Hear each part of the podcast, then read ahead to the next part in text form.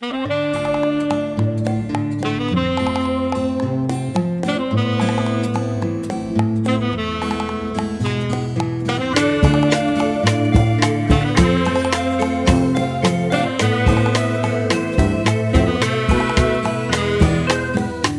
una ventana pude vernos, colorearnos como el lienzo. Toda la ciudad nos excitaba, las velas del apagón nos elevaban e íbamos nadando por el techo, leyéndonos los labios y las cartas desde el otro lado desde el otro lado. Solo yo miraba desde el otro lado, desde el otro lado.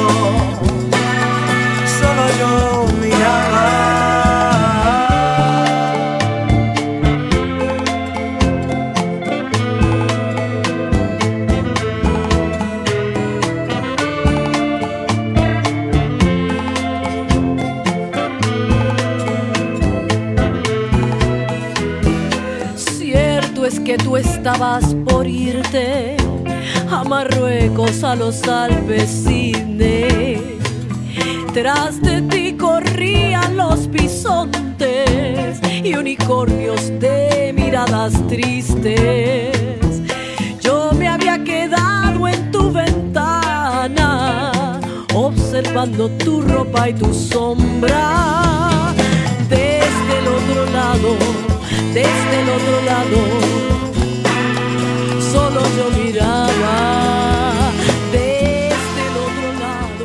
Hey guys, welcome to another episode of Songmas. My name is Richard Villegas. Y bueno, eh, por fin estamos reportando en vivo desde San Juan, Puerto Rico. No lo puedo creer, queridos escuchas. Ah, y bueno, tenemos invitados de lujo. Ah, al, mo- al momento estamos escuchando una canción de Joe Louis y la banda onírica de la Puerta Roja. Y esta canción se llama El Otro Lado. Eso es featuring Mimi Maura. Así que vamos a terminar la canción y ya volvemos con un invitado muy, pero muy especial. Diez inviernos, dos veranos, siete primaveras, cien tormentas, huracanes a tu.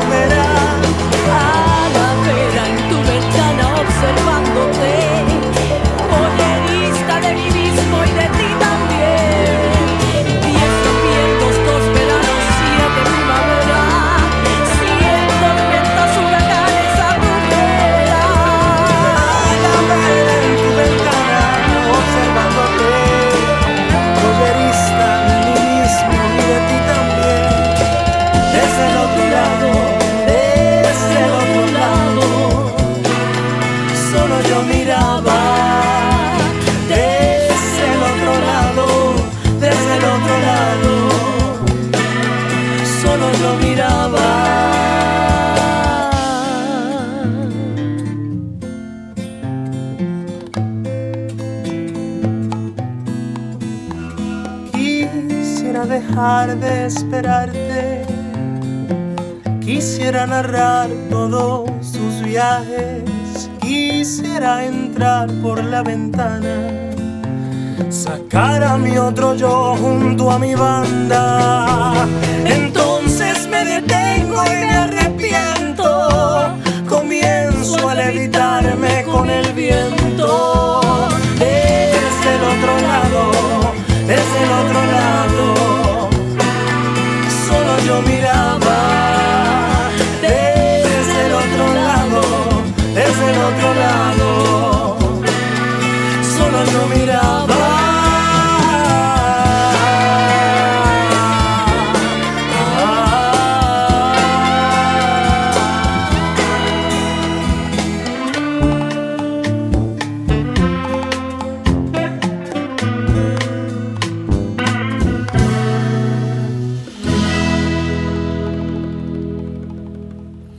All right. Y estamos de vuelta y desde su casa, ah, junto a la hermosa bebé Cecilia que está por acá acostada, eh, nos acompaña Joe Louis de Joe Louis y la banda onírica de la Puerta Roja. Uh.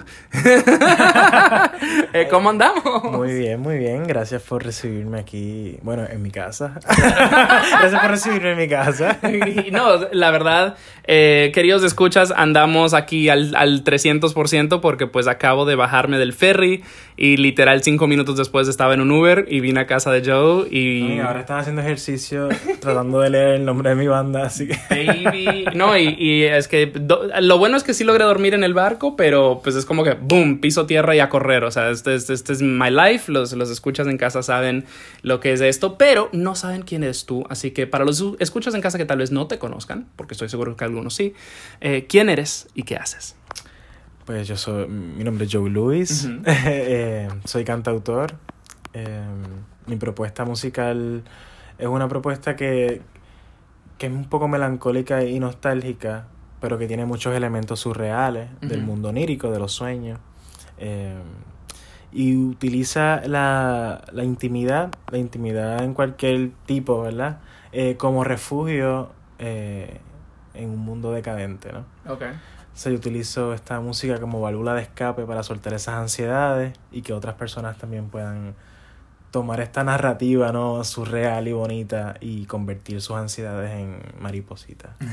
Eh, eh, la, la práctica creativa es algo que he empezado como a ejercer, eh, porque escribir es trabajo, no lo asocio con, you relajación o crear algo la la la bonito. Y entiendo totalmente lo que dices, es, es, es terapia gratis. Y es como que, ah, ya entiendo por qué es que los artistas hacen esto. Eh, eh, me- entonces, háblanos un poco acerca de, de, pues, de estas temáticas, como de, pues de no, obviamente estás eh, alque- como es una alquimia de tus ansiedades, convirtiéndola en maripositas, como decía, pero esta de inspiración onírica, o sea, eh, porque sí, tus canciones no son necesariamente, uh, baby, te quiero, you know, no, es, no es- no es tan sencilla la cosa. Pues mira, lo onírico, eh, lo onírico para mí como que en algún momento sirvió de refugio, como especialmente, nada, específicamente eh, para María, cuando esa noche de- del huracán, yo tuve unos sueños preciosos. Obviamente no es como que yo me sugestione para tenerlos, como Sí. que suceden y, ya, y, no te y tú te acuerdas.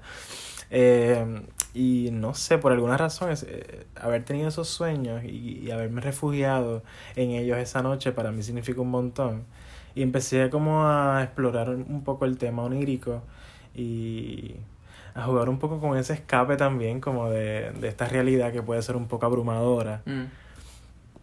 Y Previo de, al- ahí, de ahí nace entonces Mm. la, la historia de mi música, ¿no? Como de, de esa experiencia de los sueños y entonces yo la traduzco entonces a esta realidad que pueden parecer un poco más fantástica o con realismo mágico, pero es, es parte de mí también, lo único que puede, de adentro. Previo al, al huracán María, María, ¿ya componías o hacías Sí, música? Sí, sí, sí, sí. Eh, yo canto desde chiquitito. Mi papá pertenecía a un coro de la iglesia y yo como que lo acompañaba. Ok. Y no sé cómo pasó, pero un día me pusieron a cantar una canción de solista. Y desde entonces, pues, como que como así como una bola de nieve, eh, fueron ocurriendo otras cosas, como que en, en- en la escuela siempre hubo maestros de música eh, y tenían coro y yo cantaba de solista en los coros. Luego el municipio tuvo un coro y yo cantaba en el municipio. Y en high school creo que como que un poco no estaba tan activo en la música, aunque sí tenía como una bandita de covers de los Beatles. Ok, ok, ok. Pero como ya la idea de vivir de la música ya no era como que un plan. Yo estaba como que, bueno, pues voy a ser escritor, voy a escribir historias. Ok. Eh, y entré en la, en la Universidad de Puerto Rico como peri- en periodismo y teatro. Eh, escritura, dramaturgia, escritura de teatro. Pero eh, cuando llegué a Río Piedras, que es una ciudad totalmente diferente a mi ciudad de crianza, es una ciudad más liberal, o sea, de Ujú. efervescencia estudiantil, eh, me había expuesto al performance callejero con Mickey Negrón, que es un performero bien importante acá, eh, especialmente del queer. Ok. Eh, y me puse a cantar otra vez y a cantar en los performances y empecé a cogerle ese amor otra vez al oficio del arte y de cantar. Y desde entonces pues eh, creé la banda Joe Luis y los Bohemios. Ok. Empecé a, pegar eh, carteles así por, por toda la universidad, como que estoy buscando busco músicos para banda bo- bohemia. ¿Esto es como qué año? 2015. Ok. ujú, Ya ahí como que estoy retomando otra vez la pasión, ¿no? Y entonces empiezo a crear mi música. Eh, porque yo era más intérprete. Seguro. Y a mí me encanta, todavía yo soy intérprete y soy cantautor. Pero ya en el 2015 yo dije, yo voy a empezar a escribir mi propia música y esto está cool, y yo contar historias de estas formas cool. Y obviamente pues estaba paralelo también estudiando en el departamento de drama que tenía demasiada influencia del performance. Ujú. Eso que así aprovechaba y practicaba. Cada vez que cantaba pues le incluía elementos performáticos al, al- a, mi, a mi música, ¿no? Y al show. Eh, pero entonces ya más adelante pues ya fui mutando, ¿no? Y, ah, y la cosa fue tomando otro rumbo porque principalmente Joe Luis y los Bohemios era una banda de covers que yo como que los, les daba un toque más moderno o, una revisión al tema y así como que añadía uno que otro can- una canción mía. Algo que fue, ajá, Pero algo que fuera más tuyo. Como que fui madurando también y dije, no, no, pues ya todo va a ser mi música Mm. y hago interpretaciones en mis shows de vez en cuando, dos o tres que sean fijas, whatever. Eh, y entonces sucede María. Ahí está el huracán, ta ta ta ta ta ta ta. ¿María fue en qué año? 2017. Ok. Eh, sí. Yo fui, antes de eso, yo había ido a Nueva York por primera vez con el grupo de Mezcolanza a Loisaida Center, que es en el Lower East Side, Ujú. eh, un centro cultural puertorriqueño, y fui allí a cantar en... Era como un, un showcase de artistas. Ok. Y... Ahí tocó. Bueno, no sé si fue. No, mentira, estoy pensando en algo. Recuerdo cuando fuiste. Sí. Pero ya. Bueno, yo he ido varias veces, pero esa fue la primera vez en el 2017 y Ya. ocurre María. Ya. Y ya yo había hecho el, el contacto con Loisaida y en noviembre hago mi primer show solo en Loisaida Center. Ok. Eh, y fui con mi guitarra y fue para el cierre de una exhibición que había Fantasy Island de che, eh, Charlene Rivera, creo que se llama ella, y Huáscar Roble. Eh, y en ese viaje conocí Belén Grinder. Eh, we love Stan Grinder. Grinder, Grinder. Eh, Busquen el Grinder oficial de Songmes. conocí a este chico, ¿no? Eh, y me invitó a desayunar. eh, él se estaba quedando a unas casas más eh, cerca donde yo me estaba quedando. Y nada, estuvimos un- un- una mañana súper chula. Era australiano, me enteré que es fotógrafo, un buen fotógrafo de renombre, como que Ok. súper cool. Yo, Hey. "Yeah". Entonces, pues nada, yo le dije, mira, pues te quiero cantar, traje la guitarra. Así que yo le canté, él me tomó fotos. Y tuvimos como un romance súper Claro. chulo ese día. Y un trueque muy lindo. Y muy lindo.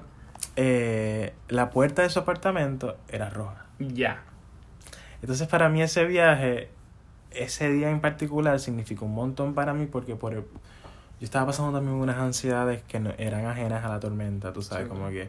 Y eso se mezcló todo. Entonces ese día en particular a mí se me olvidó todo de la ansiedad, el huracán María. Yo estaba allí, estaba presente en el momento.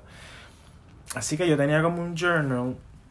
Cuando regreso a Puerto Rico, eh, me da con contactar a una amiga y digo, mira, yo quiero hacer un show, un concierto, que sea un, un concierto teatral inspirado en unos relatos de Nueva York, de este viaje. Así que el, el show fue en Abracadabra, Counter Café, aquí en, en Santurce, en Puerto Rico, eh, en el 2018, en febrero. Y el show era, era como si tú entraras a mis sueños, al mundo onírico. Tú entrabas y estabas en mis sueños. Y era, fue inspirado en ese día con Ward Roberts, con el actor José Eugenio Hernández.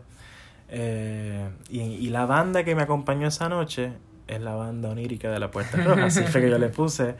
Y luego empezamos a hacer más shows eh, por Río Piedras, que era la, la, la- la ciudad universitaria, y se quedó la banda onírica de la Puerta Roja. Bueno. Y ha ido mutando, obviamente integrantes han salido, otros se han Claro. quedado, eh, pero de ahí viene también el nombre y hasta ahora pues estoy súper agradecido de que Andrés Ferrera haya llegado también al proyecto, eh, que es el productor, eh, arreglista y guitarrista de mi, de mi disco, Lo Sagrado. Ok. Él es el señor Langosta. Eh, vamos, eh, o sea, y amo esta introducción porque realmente es una... Es, Sí, es- súper extensa. yo no, no, pero eso...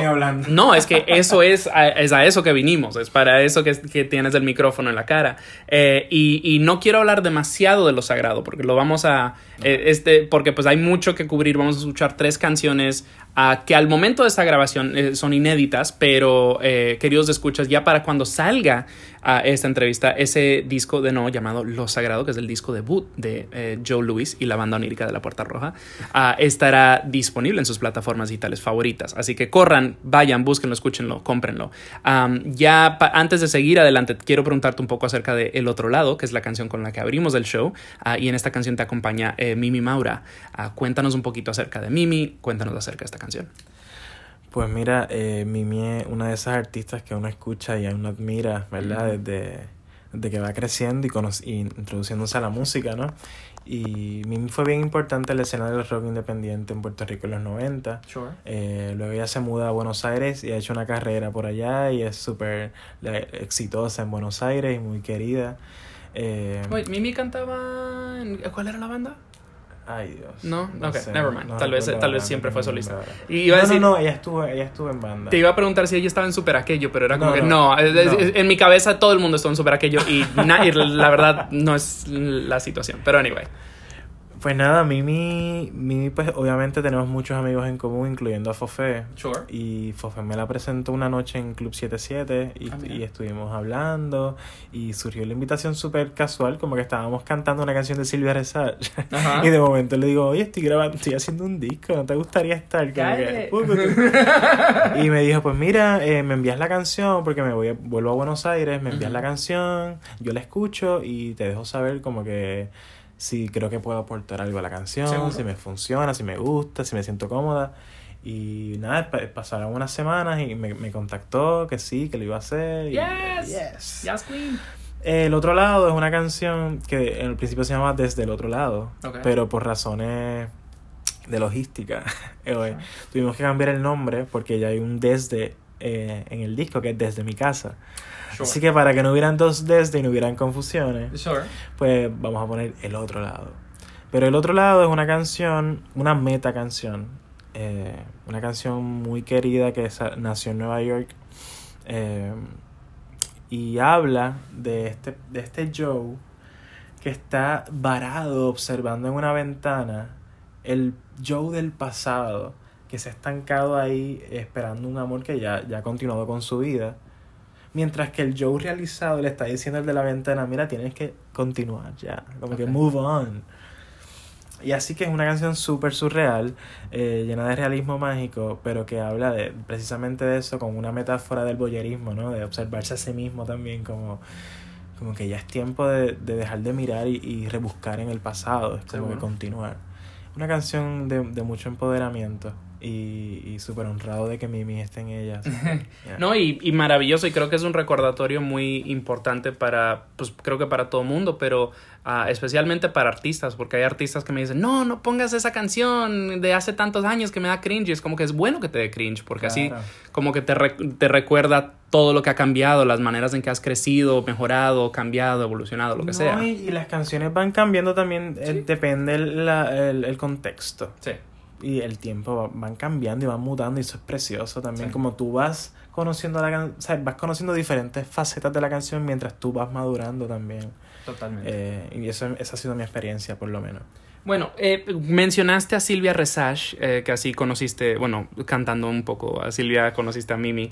Eh, pongamos, tenemos una canción de ella en el playlist, pongamos esa canción, se llama Matiz de Amor. ¿Qué nos puedes contar acerca de Silvia?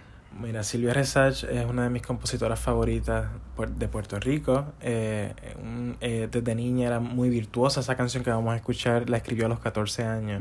O sea, ya estaba muy adelantada para su época, además de... Era muy promiscua, ¿no? Ajá. Eh, pero que estaba muy adelantada para su época también, como que los temas en sus canciones, eh, no sé, el, el lenguaje que utilizaba en sus canciones, que es un lenguaje, bueno, muy erótico también Seguro. y muy explícito, o sea, es como, no sé, igual, para ser mujer en la edad, o sea, en la época. Porque es- esto es que como de los 40, ¿no? Eh, Algo los así. 40, sí, Sí. 40, 50. Eh, Y, y, by the way, queridos escuchas, eh, hemos sonado una canción de Silvia Resach antes y fue en el episodio de eh, mi entrevista con Suania Colón de Bajo Mundo y súper recomiendo que vayan y escuchen porque ella también dio eh, un par de anécdotas. Una en particular es mi favorita de que ella, ella y sus amigas se vestían de monjas y iban a pedir para, Sí. pues, para la iglesia, después iban y se, se, lo- se tomaban Sí. ese dinero. Sí, Era como que, ¡qué genial! No, hay una, una de las más que me gusta de Silvia, una de las historias que más me gusta es que ella, a ella le quitaron los muebles de la casa, no los pudo pagar o, o de- debía algo, entonces le, le removieron todos los muebles de la casa, pero eso coincidió con una visita que ella iba a recibir de una entrevista de Nueva York Ok. y le iban a visitar a su casa. Entonces estaba, estaba con su hija Sharon y la nena estaba bien preocupada, como que mami, ¿qué vamos a hacer? Y ella, no, no, tú tranquila. Suave. Búscate todas las sábanas de la casa. Ella buscó todas las sábanas de la casa y las pusieron en el piso, hicieron un cas como tiendas con sábana. Ella se puso un kimono e hizo arroz blanco y los puso como en bolsitos y con palitos y recibió a la reportera de Nueva York así como bien eh, oriental. Bienvenida, Bienvenida a mi, a mi pagoda. Ajá. wow. Súper genial. O sea, el artista tiene que estar todo el tiempo en ese eh, este estado de sobrevivencia. Hay ¿no? que saber Y- resolver. La real realidad. Bueno, escuchemos eso ahora de no. Esta canción es Matiz de Amores de Silvia Resach y ya volvemos con más de Joe Louis. Matiz de amor.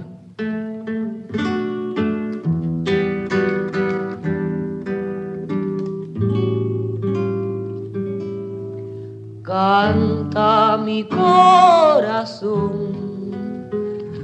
abrazado a la luz de un recuerdo, evocando dulcemente un instante que tuvo algo de eterno.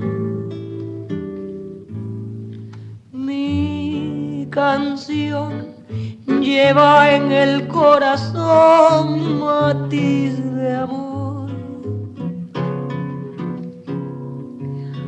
Abrazado a la luz de un recuerdo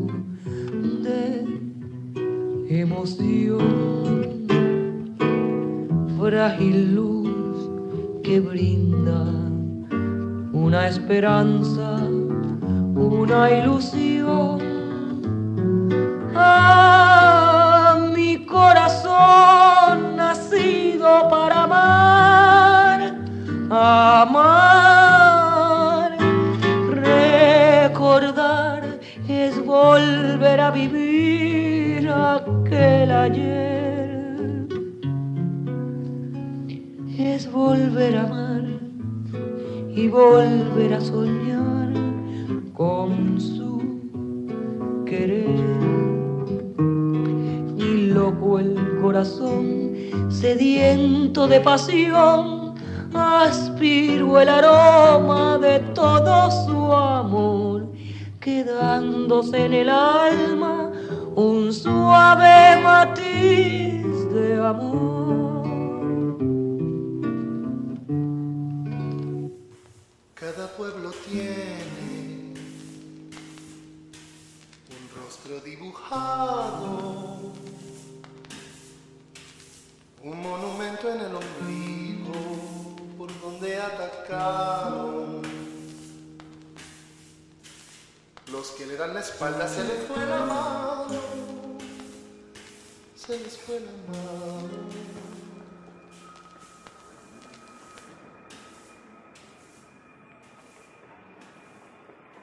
Cada pueblo juega la baraja nébula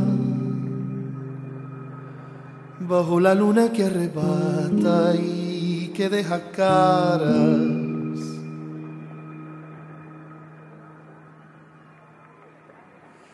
Rojas en lo oscuro se les fue la mano, se les fue la mano, la la la la la la la la la la la la la la la la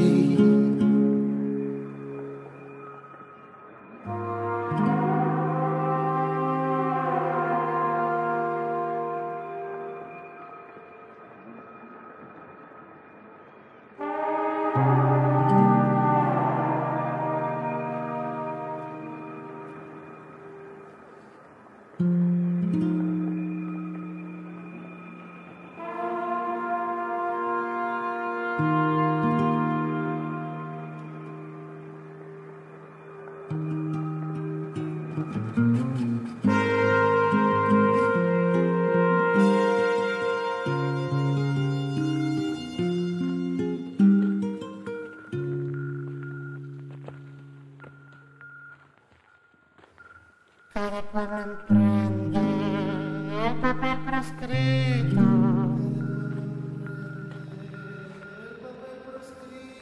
Rascando de cabecillado con un tapaboca. Y hablan por los codos, se les fue la mano, se les fue la mano.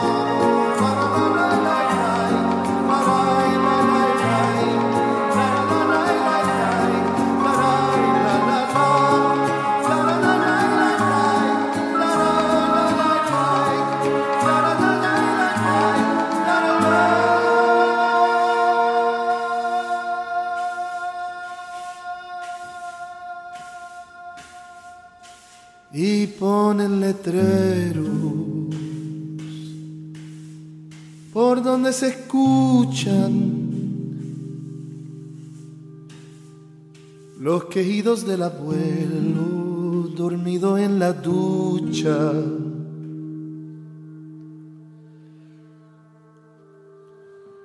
Con la cabeza dentro el culo se le fue la mano.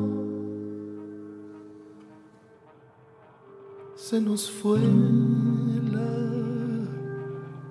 se nos fue la mano.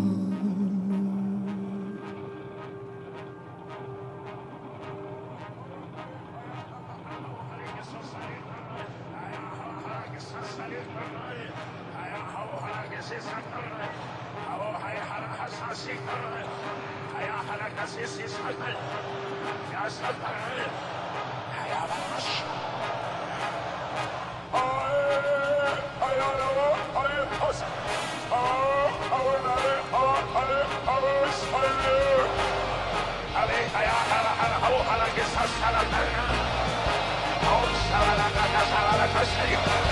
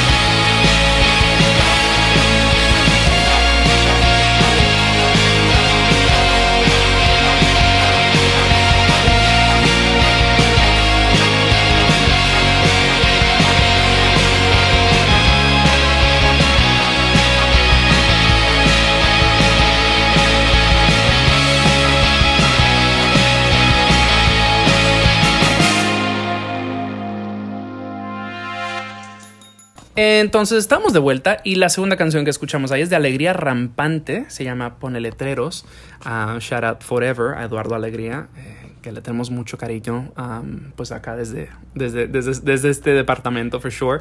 Um, ¿Qué nos puedes contar acerca de Alegría Rampante y de esta canción?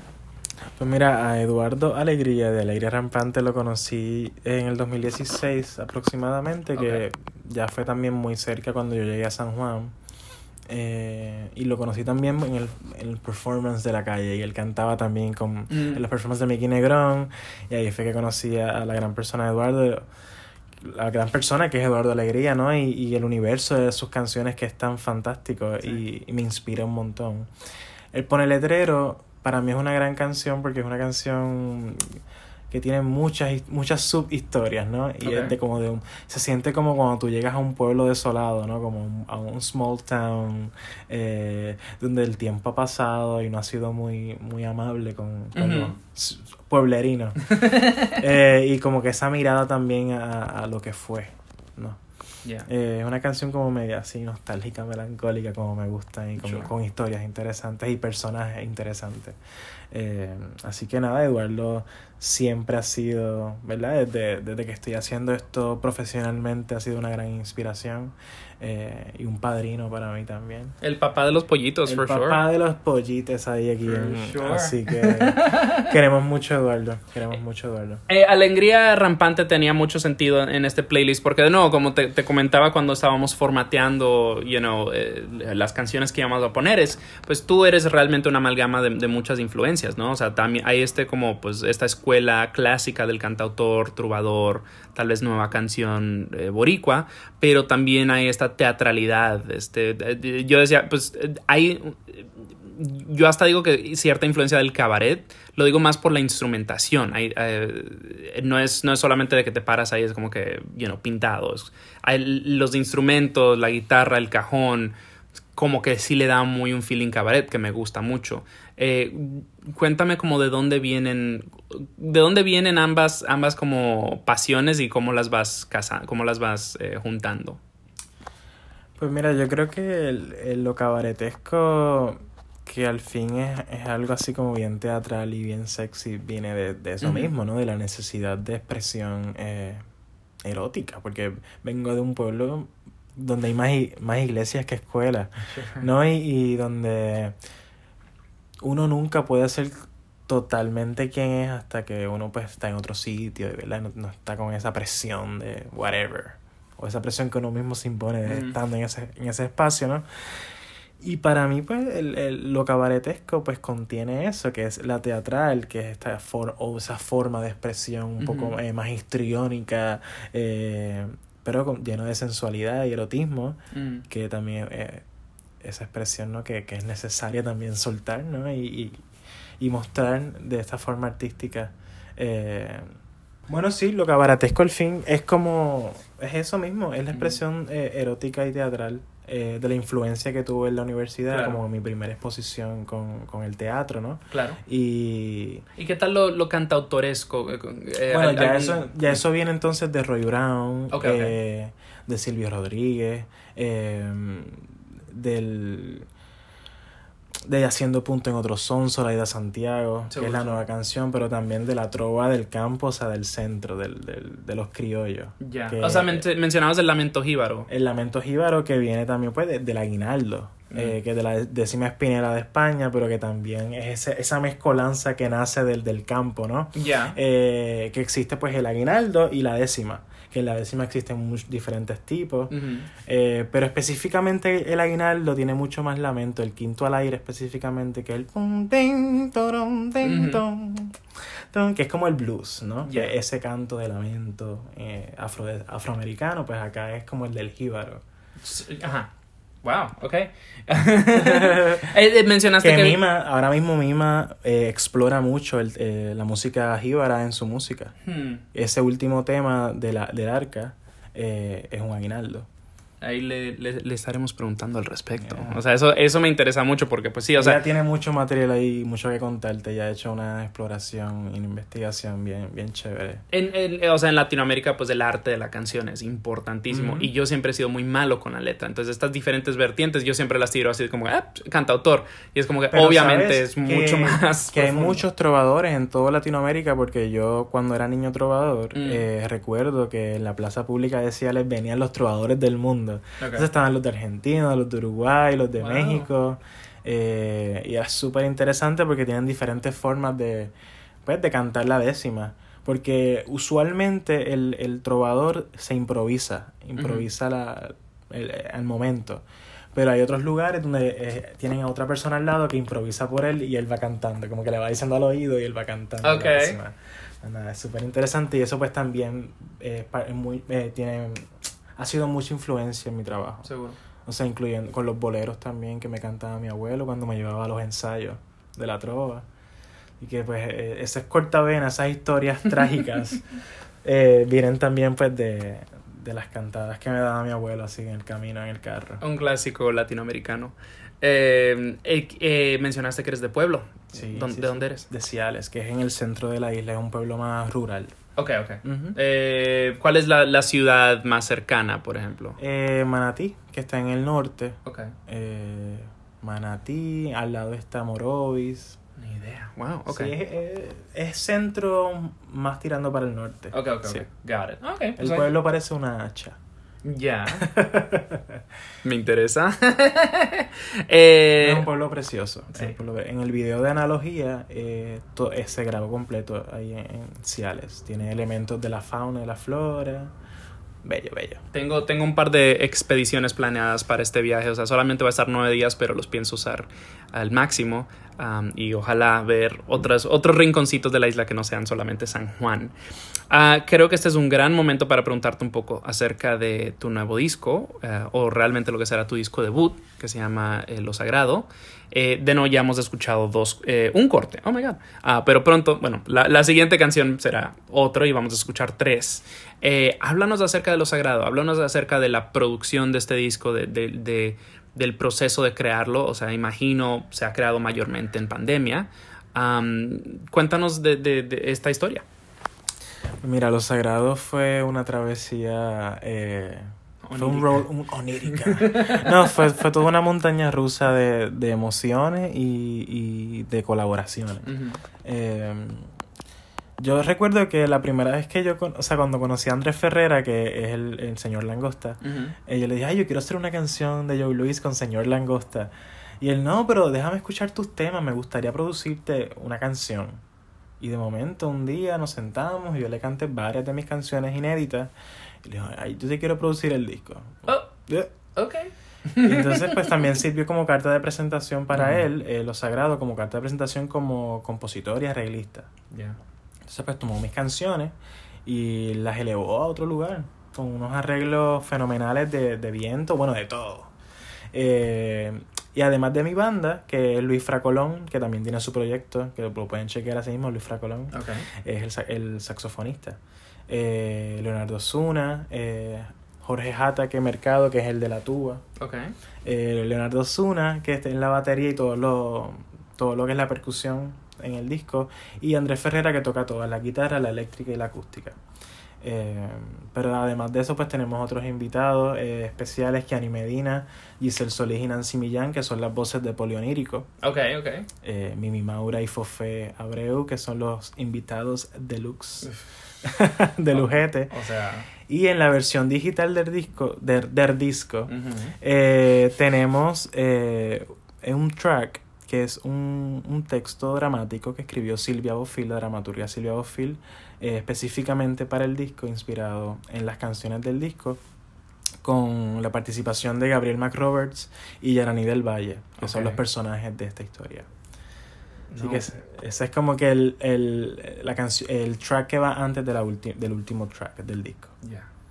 Eh, y queridos escuchas, bueno, pues les, les eh, de no, realmente no tengo mucho que presumirles porque al momento de que les de que estén escuchando esto, el disco ya estará en todas partes, pero he tenido la oportunidad unos meses antes de escuchar eh, varias de estas canciones am, y, y me, me, me pareció muy interesante porque no, pues sí, o sea, lo- las canciones que ya han sido lanzadas tienen ese toque de cabaret, como, como, ya, como ya mencioné, pero como mencionas, acá creo que ya va como de un escenario contenido pequeño, la la la, como algo ya más cinemático.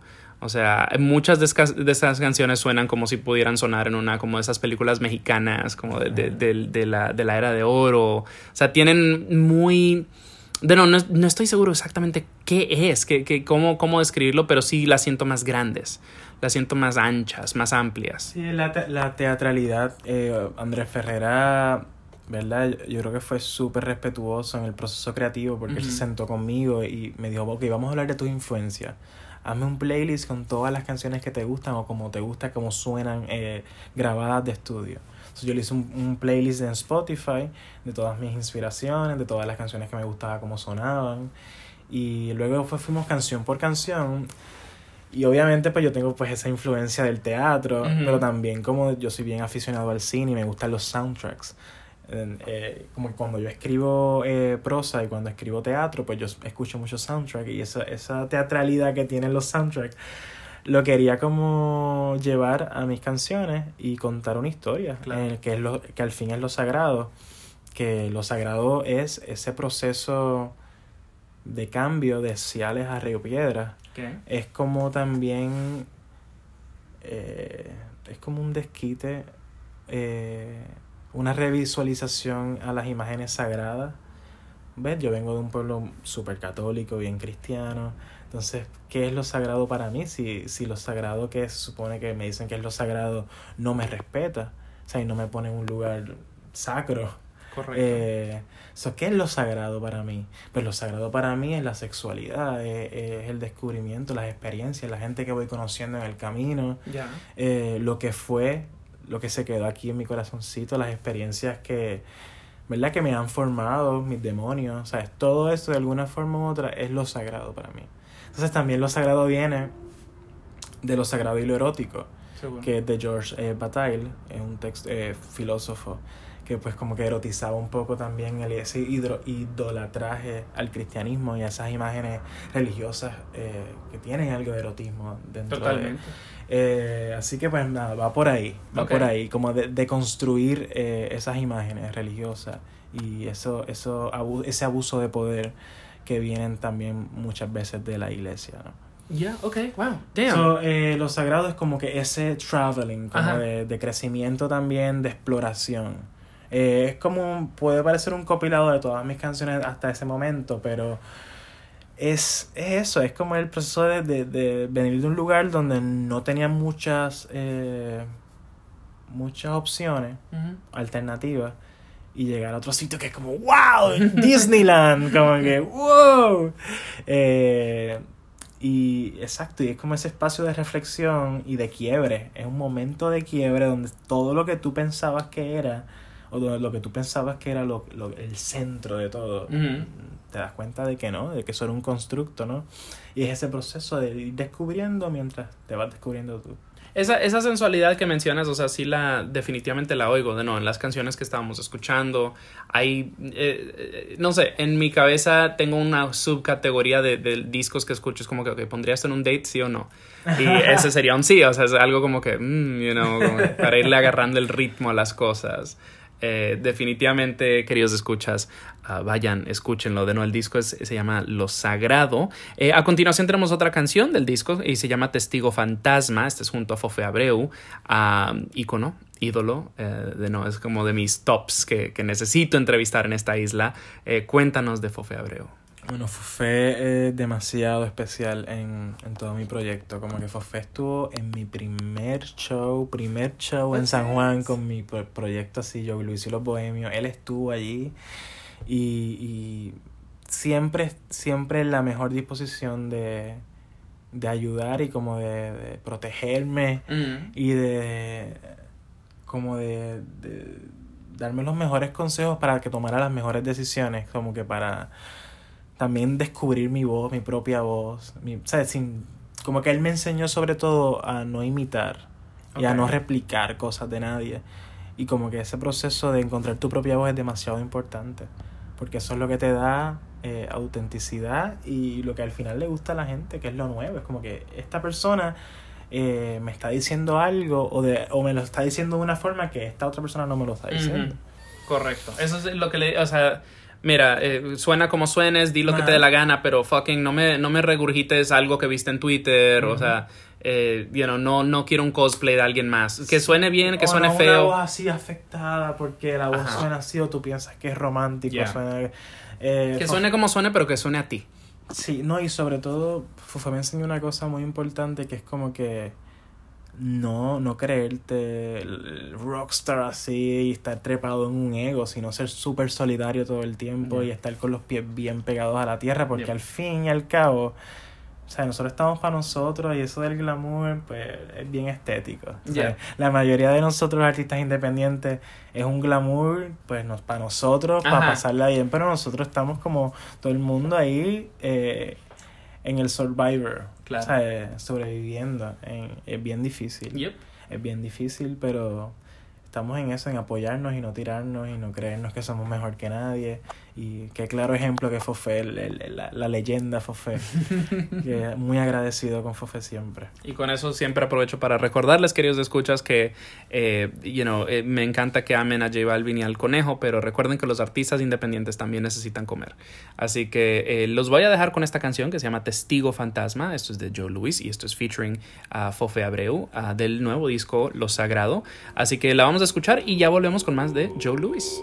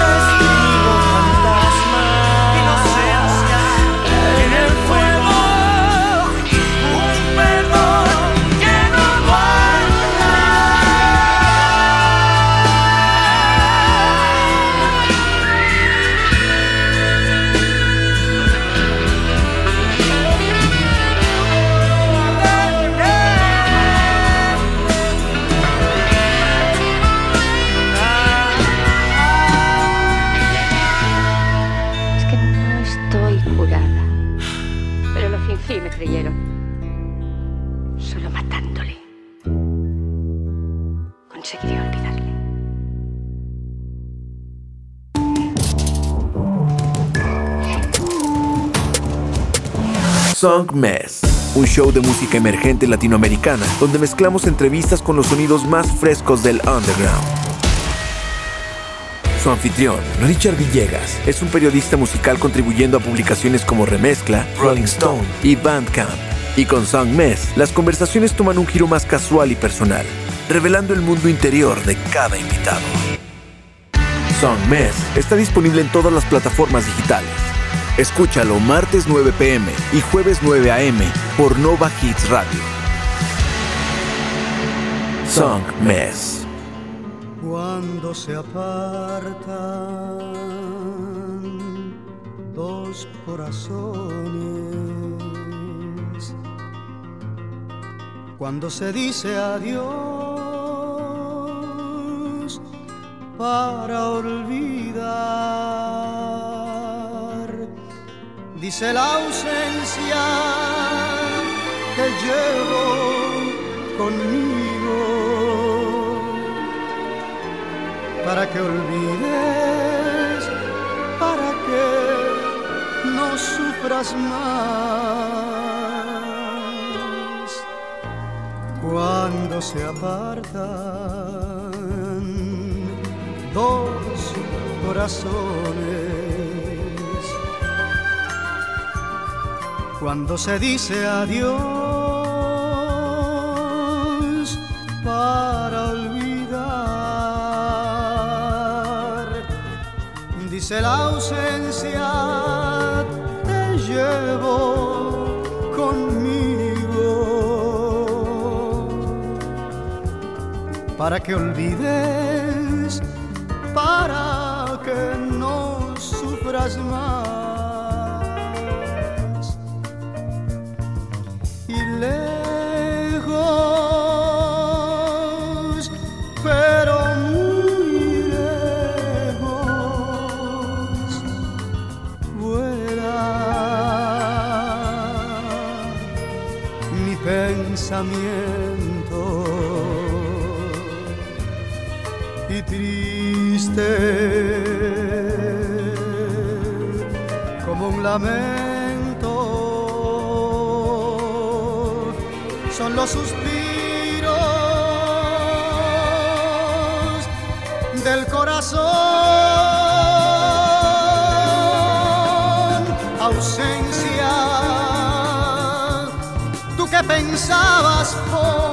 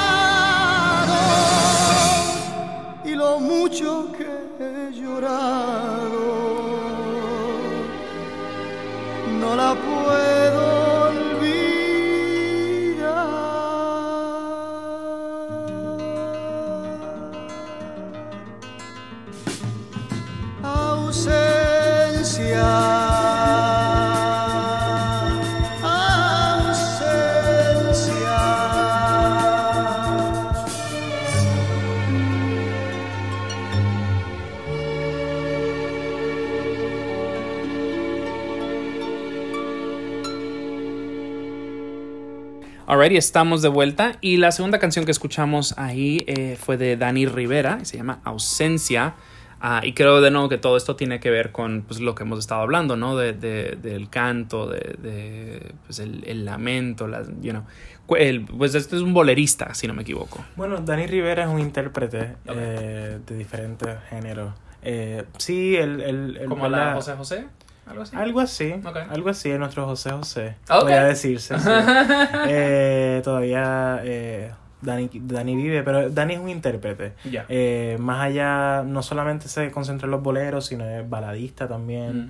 Eh, tiene una canción así como de, infideli- de infidelidad bien famosa, como que lo hizo bien famosa. Que. Era como que en un cuarto dos amantes conversaban de su amor. Eh, pero sí desde pequeño, como escuchaba a mi mamá cuando limpiaba la casa, pues ella ponía Dani Rivera. Para mí, pues eh, yo no entendía muy bien tampoco, ¿verdad? Las letras o lo que estaba diciendo, quizá el contexto, pero sí sabía que era como ah, eh, la tristeza, el- el- la pasión, Sure. esta cosa así bien emotiva, eh, y, y, y me calaba, tú sabes, sentimientos en mí. Y yo creo que ese, ese performance y esa forma de interpretar pues es lo que se me quedó de alguna forma en, mi, en mi ser.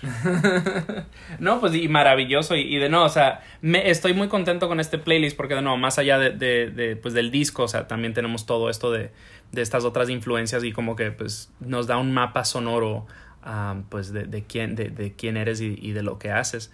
Este, pensando en de que, de, no, pues ya para, para cuando este episodio salga, Lo Sagrado ya estará en sus plataformas digitales favoritas, queridos escuchas. Eh, quiero que nos cuentes un poquito acerca de, tal vez algunos de los acompañamientos. Por ejemplo, El Otro Lado con Mimi Maura va a tener un video. Eh, you know, cuéntanos acerca de, de la identidad visual de este disco. Pues mira, eh, yo creo que lo visual de este disco empieza con Canción de Tormenta, que es dirigido por Michelle Mali, que salió en el 2020 eh, con la pandemia, como fue un trabajo que se hizo así bien guerrilla con la actriz Cristina Soler.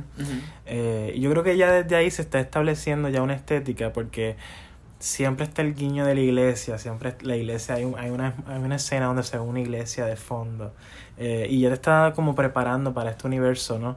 Sagrado, eh, sobre todo onírico, Ujú. o sea, que se siente como que esto parece un sueño, como que esto... No, y entonces ya eh, con analogía también podemos ver esa misma estética eh, onírica eh, con las diferentes imágenes de Ciales y de la iglesia y de la, de la figura de la Virgen, de, de, de- nada, como que se ve así con caleidoscopios, Ajá. brillito, escarcha, eh, así como bien colorido y igualmente pues así como un sueño.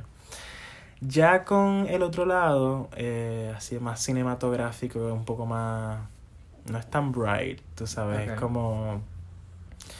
y, ¿Verdad? Por ahora lo que tengo es el libreto, pero es como... eh, es, es igualmente onírico, pero ya la estética cambia porque es con el director Mi- Michael Justiniano. Analogía y Canción de Tormenta fue con Michelle Mali. Entonces ahora se introduce eh, Michael Justiniano, que fue el mismo que dirigió el video junto a Me llamo Sebastián, que fue un medley que hicimos, está en YouTube. Así que pues ahora regresamos con, con el otro lado. y Mimi Maura desde un televisorcito, súper bella, súper queridette ahí. Eh, justo te iba a preguntar acerca un poco acerca de tu YouTube, porque sé que de, creo que he visto una o dos sesiones que has, que has posteado, me estabas mostrando cositas que estás editando. Eh, háblanos acerca de esa, de, de, de no, de, de el, el en vivo, el aspecto en vivo de Joe Lewis. Mira, eh, yo, eh, el aspecto en vivo obviamente siempre es mucho más emocionante para mí. Seguro. Siempre, siempre, siempre. Eh, ahora mismo en YouTube tengo, tengo varios, varios sessions, tanto el proyecto en vivo de cantautor con la guitarra solito, eh, o en dúo, que es con Luisfra, que es eh, saxofón, guitarra, piano y voz. Mm. Eh, pero ya con la, con la banda es como mucho más poderoso, me da la libertad de que yo puedo utilizar mi cuerpo, que es otro método de expresión. Eh, y ahora como que volvimos otra vez a hacer shows, tuvimos mucho tiempo encerrados y ya desde finales del 2020 y lo que pues ha transcurrido en el 2021 han sido shows y shows y shows y shows. Obviamente siempre uno espera poder generar más de esos shows, pero yo creo que ya eso, eso viene por ahí. Claro. Eh, Hay pero, que picar piedra. pero sobre todo lo, lo más bonito de los shows es que las personas que van a verlo eh, entran en esta simbiosis artística, ¿no? Entonces, mm, todas las personas van a tener una interpretación diferente por su, por su imaginario social y eso es lo hermoso. De que van a venir a decirte, mira, esta canción me hizo sentir esto y me hizo sentir esto, que a lo mejor nace de otro lugar para mí. Pero esa experiencia, esa dinámica que hay en, en los shows en vivo, que es como más cercano a las personas, pues es muy especial. Igual para mí, cuando estoy con la banda, pues las canciones van tomando otra interpre- interpretación. eh, o ese día quizás el de la batería quiso hacer otra cosa y la canción cogió para otro lugar y a mí me llevó a otro sitio y eso es bien mágico. O sea, Claro. ese éxtasis es como una droga, es como estar en una droga. Igual cuando se acaba el show, como es bajando la nota, es como... ah. Mencionaste un poco como eh, cuando, cuando eras niño y te subieron a, a- cantar en la iglesia, la la la, y es como el spotlight es una droga. Exacto, es una droga. y la adrenalina, o sea, cuando es super rush ahí, el poppers, el poppers en la máxima po- potencia. Ah, bueno, el Poppers tiene el, efecto completamente eh, opuesto para mí, pero ustedes entienden, queridos escuchas, del punto. en el momento en el que estamos hablando, esto ya es comienzos de septiembre. you know, eh, para que los escuchas se vayan haciendo una idea de qué diablos. ¿Cómo ha estado esto de la pandemia por acá, por, por, eh, por Puerto Rico? Obviamente, pues a, no- nivel general, pero también como artista, tocando o opciones creativas, etc. ¿Cómo, ¿Cómo ha repercutido de nuevo la pandemia acá? Pues yo creo que eh, ha sido como un efecto dominó, porque, Mm. por ejemplo, al no, por ejemplo, cuando ocurrió lo, del, lo de la cuarentena, que la gente no podía tampoco estar consumiendo los negocios, pues tam- los negocios no podían llevar música. Claro. Eh, así que teníamos menos Mm. posibilidades, o sea, menos posibilidades de generar ingresos con eh, la música. Así que pues todo empezó con los live streaming, envíenos por ATH móvil, por PayPal, envíenos por acá. Y eh, empezó todo lo, de lo, lo del teléfono. Y yo pues lo ponía el Facebook Live o el Instagram Live con mi guitarra. Y a veces funcionaba al principio sí, porque la gente estaba bien solidaria. Seguro. Pero eso es porque estaba trend, tú sabes, esos trends de Facebook que duran una semana o dos semanas. Y ya luego es como que, ok, pero pues ya no tengo Yeah. opciones, pero, eh, posibilidades. Pues entonces empezamos ahora la producción de audiovisuales y nos ponemos los músicos a, a ser técnicos o a aprender un poco más de lo que son los videos y, y, y la preparación de, de eventos ya pregrabados y editados para una experiencia un poco más... sabes. Recuerdo que vi el de Andrea Cruz, eh, que, estaba fue como muy un bonito. documental, sí. Ajá, muy bonito le quedó. Sí, sí, muy bonito. Eh, ya entonces, eh, de un de ya cuando ya decidí que tenía que buscar otras opciones, pues volví a los conciertos caseros. Pero obviamente eran conciertos de patio para que fuera al aire libre Claro. y cumplir con todas las medidas de, de seguridad. Y empezamos a hacer eh, shows así como en los patios, hice como dos o tres. Y ya para ese entonces, pues como que empezó un poquito más flexible eh, la orden ejecutiva y Seguro, yo podía ir como que con menos cupo a los lugares. Y yo fui haciendo shows de 10 personas, de 15 personas. Y así poco a poco. Ahora estoy pues haciendo shows un poco más grandes. Vamos a ver ahora lo que dicen más adelante, a ver si hay algún cambio. Esperemos que no sea muy, muy heavy la cosa, pero pues todo sea complicado. Queridos escuchas, no sé en qué situación estará el mundo Eh. ah, o la pandemia para cuando ustedes escuchen esto, pero igual eh, lo voy a dejar claro por si la situación no ha mejorado mucho. Lávense las manos, usen máscaras, vacúnense. Eh, no me interesa que tú crees que vas a investigar más, o sea, no vas a investigar más que doctores que han pasado décadas estudiando este tipo de cosas, así que pónganse las pilas. Ah, y bueno, pues ya vamos llegando al final del show. Ah, y de nuevo, el nuevo disco se llama Lo Sagrado. Ah, me encantaría, Joe, que le comentes a nuestros escuchas dónde pueden seguirte en redes sociales, dónde pueden escuchar el disco, dónde lo pueden comprar, si está disponible a la venta y así. Pues mira, eh, pueden conseguirme en Joe Luis Music guion bajo en Instagram y en todas las plataformas digitales eh, como Joe Luis Música, eh, Joe Luis y la banda onírica de la Puerta Roja en Spotify, Apple Music y todas las plataformas digitales de, de música. Bandcamp. Eh, Bandcamp también, Eh. Joe Luis y la banda onírica de la Puerta Roja. Eh, esperemos que ya eh, esté disponible el vinilo, la Ujú. versión vinilo, si no, pues muy pronto estará disponible.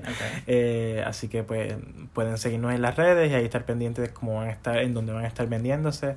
Y esperemos que también tenga un webpage para ese, para ese momento. Ambición no falta. Eh, y bueno, queridos escuchas, no se, no se estresen porque todo estará linkeado en las notitas del show. eh, porque acá pues les damos la mano, estamos trabajando duro para ustedes. Eh, yo voy a aprovechar para recordarles que yo soy Richard Villegas y que esto es Songmes y que mi eh, invitado es Joe Luis de Joe Luis y la banda onírica de la Puerta Roja. Ah, el nuevo disco, como ya mencionamos, es Lo Sagrado. Y de no, todo estará linkeado en las notitas del show. Ah, si gustan escuchar este y nuestros más de 300 episodios, pueden hacerlo en su plataforma digital favorita. Eso viene siendo Apple Podcasts, Google Play, Stitcher, Spotify, SoundCloud, etcétera, etcétera. Igual en redes sociales, eh, Facebook, Twitter, Instagram, todo arroba Songmes. Búsquenos en todas partes. A lo mejor hasta en Grindr salimos, o sea, Manhunt, eh, you know, eh, whatever. Donde, donde busquen, ahí vamos a estar. Um, y si nos quieren mandar su nuevo lanzamiento, su nueva canción, video, EP, lo que sea, songmesmusic.gmail.com. Ah, ahí lo recibo todo. Me demoro, pero les prometo que llego. Y de nuevo, todo estará linkeado en las notas del show, al igual que nuestra playlist Bops, ah, la cual actualizo varias veces por semana. Ah, y si gustan comprar eh, una camisetica de, de, de Songmes, pues ahí sí me mandan un DM y con mucho gusto eh, se los manejo. De nuevo, tenemos una última canción de Joe Luis y la banda onírica de la Puerta Roja y se llama Desde mi casa. Eh, ¿Qué nos puedes contar acerca de esta canción? Desde mi casa es un poema que nació en una clase de, de poesía que tomé en la universidad. eh, una canción muy personal que habla de mi infancia y mi adolescencia en Ciales. eh, y pues de las iglesias, ¿no? Eh, del ese cristianismo mal practicado y el abuso de poder. Pero ni yo mismo me puedo salvar de, de ese cristianismo mal practicado porque esta canción es como una especie de apocalipsis. Donde Iris Chacón, que era la vedette, baila, baila sola en un televisor. Así que es como eh, eh, eh, es otra experiencia surreal, apocalíptica, eh, que recoge la esencia de todo el disco, Excelente. que es como esa deconstrucción de, de la religión cristiana. Eh, está heavy y está hermoso. Y de nuevo, el nuevo disco se llama Lo Sagrado. Ah, eso es de Joe Luis y la banda onírica de La Puerta Roja. Esta canción se llama Desde mi casa. Y obviamente mi invitado es Joe Luis. Ah, yo voy a aprovechar para... Bueno, yo soy Richard Villegas. Esto es Songmes. ah, y con eso nos despedimos. Muchísimas gracias por escuchar y nos escuchamos en la próxima. Show.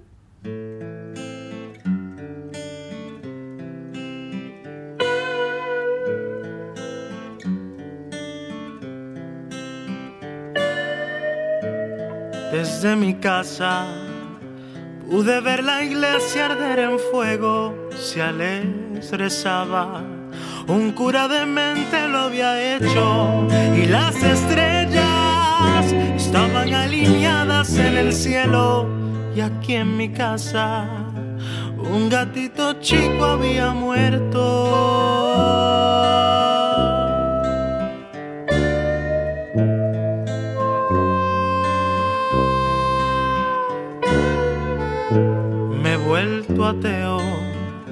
Y mi abuela llora en el fregadero, mis tías suspiran mientras guardan muy bien su secreto y los planetas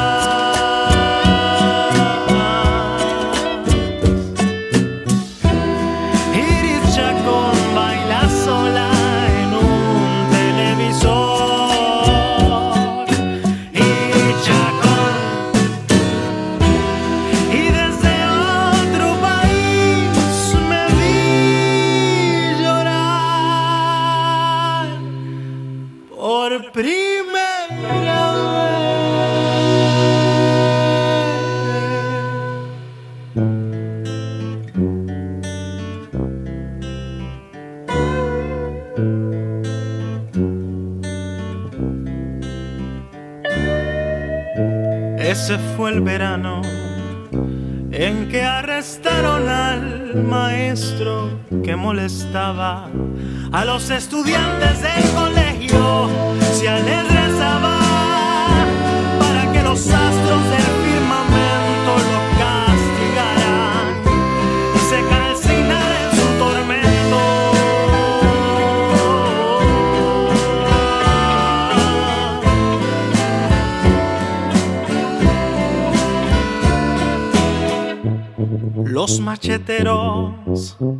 hoy se reúnen dentro de una cueva, se oyen rumores.